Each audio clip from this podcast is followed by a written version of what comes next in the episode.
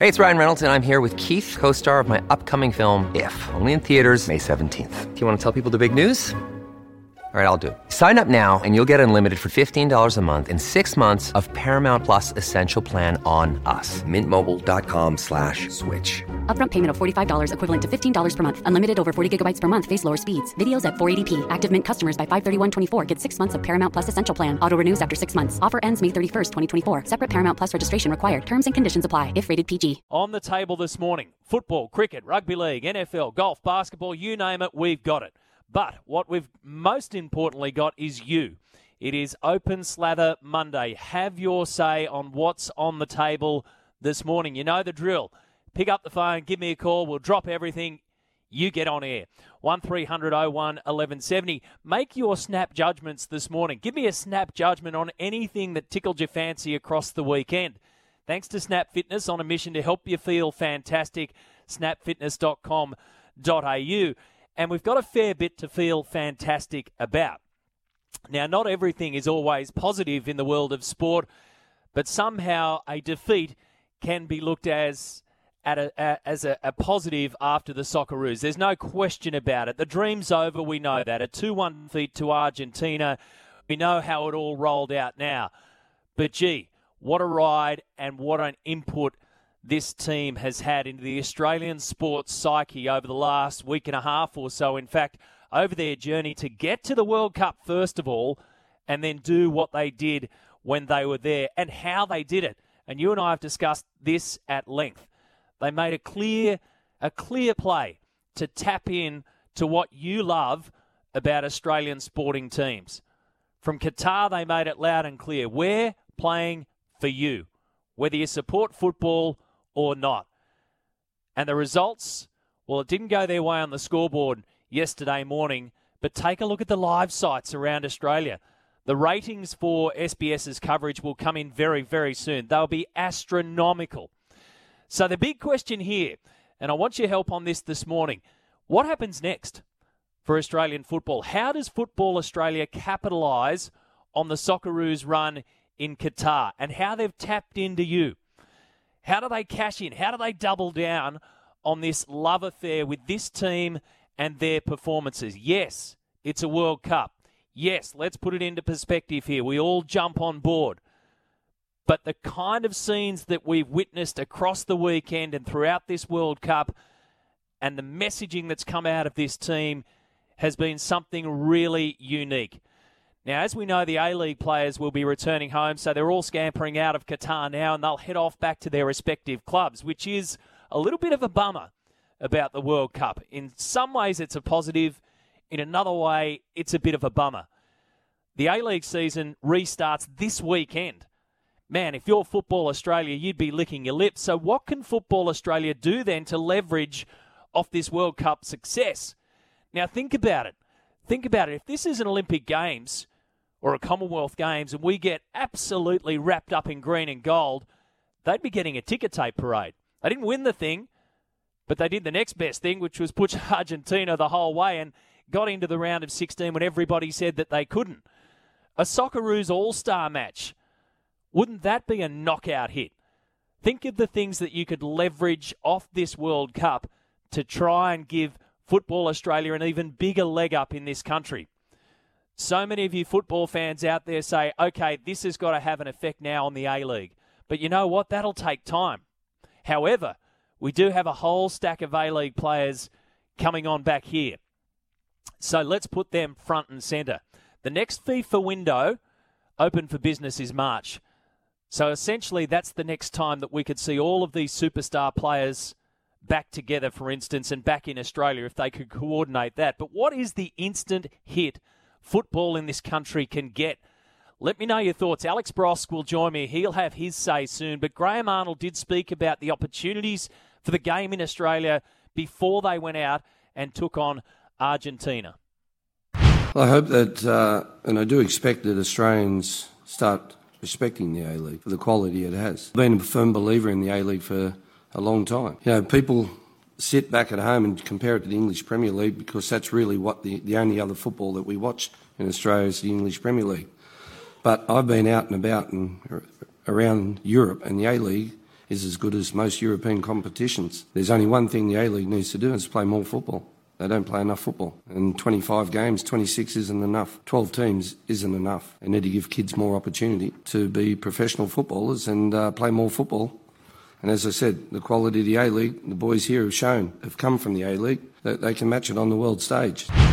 So is the A League obviously the key here? Does it go further back than that into grassroots, or do you just double down on the top of the tree at the moment, which is the Socceroos? Now, another question around Graham Arnold's future, we can dig into that as well. Is now the time to have those discussions? He's officially out of contract, but he's proved also that old style coaches can still exist. You can bark at your team, you can tell them to get off their phones, stop the social media, and you know what? They loved him. Can old style coaches still exist? But I want you to put your marketing hat on this morning. Come up with a concept for me. What can Football Australia do to capitalise on the Socceroos' success? Open Slather Monday, 1300 01 1170 is the open line if you'd like to give me a call or 0457 736 736 on the text line. Now, this morning at the World Cup, England 3, they are through, defeating Senegal nil. Is this long drought finally coming to an end for England. It was a nervous start for them, but after that, they were clinical. Again, picking up a lot of ball deep. Here goes Phil Foden. Skips around one, plays Great across into Bukayo Saka. Clips it in. Bukayo Saka. The two young stars combining. Phil Foden, Bukayo Saka, the next generation of English football, playing great English football right now. So it sets up a blockbuster. England will play France in the quarterfinals. The French defeated Poland 3 1 this morning. Clinical again. Olivier Giroud scored the opener. He is now France's all time scorer. His 52nd goal, overtaking Thierry Henry. And into the feet of Giroud. Left footed shot across the face of goal. Past Szczesny and into the nets. France 1 0 up, and for Olivier Giroud, it is a record breaking goal. He is now the all time top goal scorer for Les Bleus. Yeah, he certainly is. And then the man that terrorised Australia early on, Mbappe, he scored two himself at the age of 23. He's now got nine goals in 11 World Cup appearances. Incredible. Out towards Mbappe in some space, 18 yards out. Mbappe! Kylian Mbappe at this World Cup just cannot stop scoring goals. He has another. Duran towards Mbappe! Oh, Kylian Mbappe has just gone and done it again. Unstoppable. Mbappe has five goals at this World Cup and now nine goals at all World Cups. Kylian Mbappe. My goodness. Good way to put it. My goodness, all right. More to come, you'd think. So, tomorrow the round of 16 continues. Japan v Croatia, that's the early game at 2 a.m. And then the 6 a.m. game will be Brazil v South Korea. And then Wednesday, the final games in the round of 16. Morocco have Spain, and Portugal will take on Switzerland. 1300 01 1170 is my open line number. Let me know what you think Football Australia can do. What does the game do in this country to parlay that success and all of that support and the love affair that we've got with the Socceroos at the moment into something even bigger?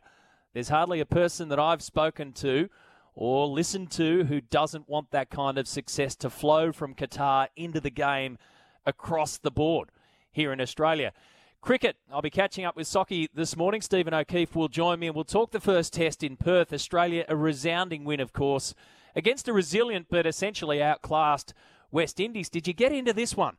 And where have the crowds gone here and what can Cricket Australia do about it? So the numbers Australia wins by 164 runs. Nathan Lyon, 6 for 128 yesterday. He had it on a string, plus two wickets in the first innings.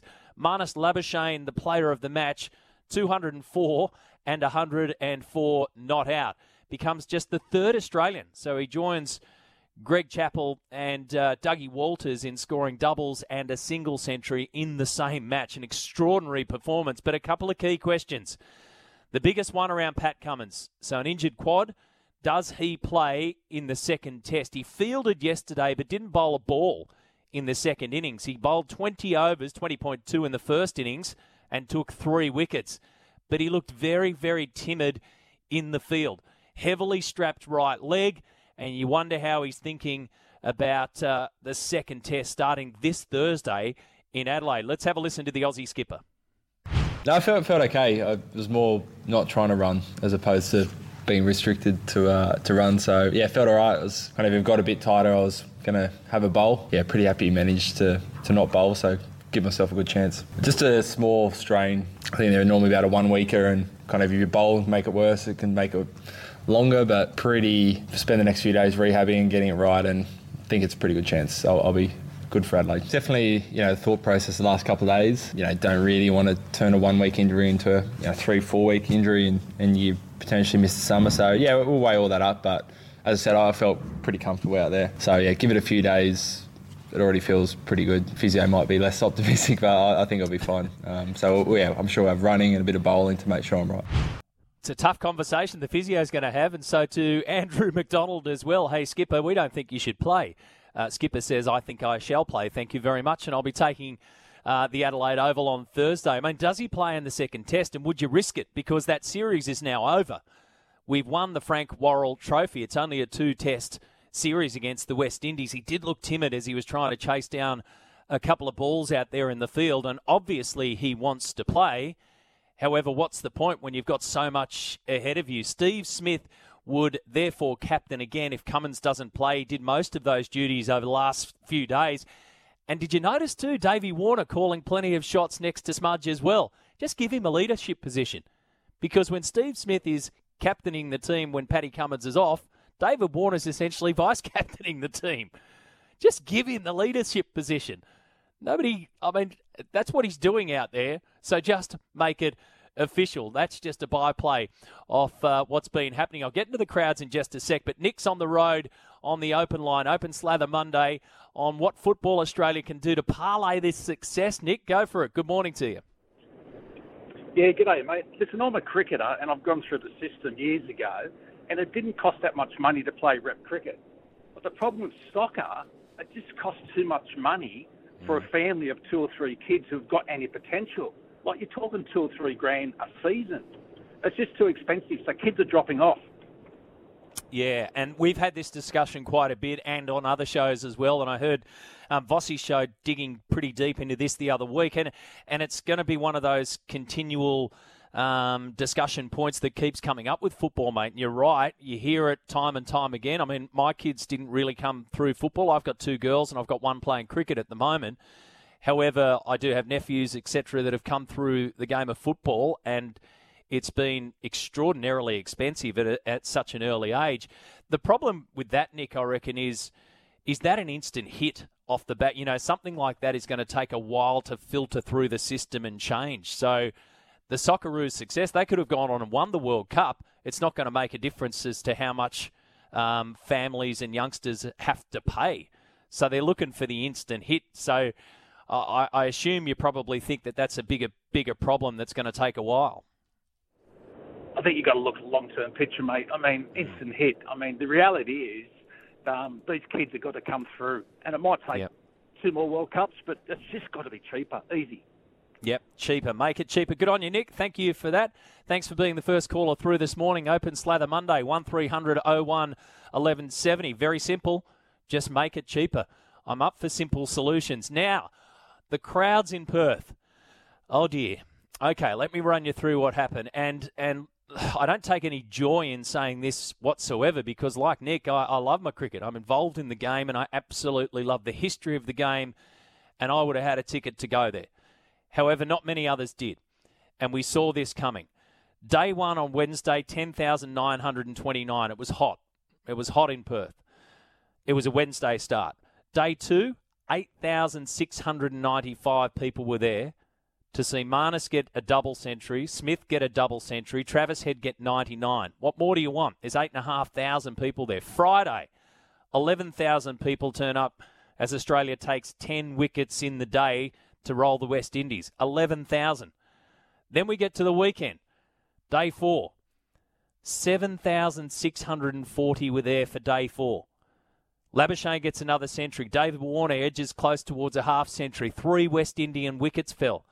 And then yesterday, 3,981 people were there to watch the Australian men's cricket test team takes seven wickets to win the match. 3,981. And those figures would be rubbery. Now, that crowd yesterday only just beats day four Australia v India at the Gabba during COVID restrictions in January last year. There were 3,947 people there that day, COVID restrictions. So a full day's play yesterday, no restrictions, great weather. Australia set to win the match on a Sunday, and the crowd is just 34 people more than a COVID restricted crowd in January last year. The total test crowd for the five days, 42,517 at an average of 8,500 in terms of crowds. That's serious trouble for Cricket Australia, and you wonder when they're going to listen. Coming up, I'll play you Pat Cummins' thoughts on that, and also Nick Hockley, what he said on day one on our SEN coverage to Gerard Whateley about the crowds that they were or probably weren't expecting. And it'll make your head scratch, especially the CEO of Cricket Australia. It'll make you scratch your head. The, the big question is what happens this week for the second test in Adelaide? It starts on Thursday. So let's line it up. It's a dead rubber. We've already won the Frank Worrell Trophy. There could be no Pat Cummins. Scotty Boland comes in. He might bring some crowds. The average crowd, the Adelaide crowd rather, for the must win T20 World Cup match, Australia v Afghanistan at Adelaide, 18.5. The one day match against England, 15.5. What's going to happen this week for the second test in Adelaide? And you know what else happened in Adelaide on the weekend?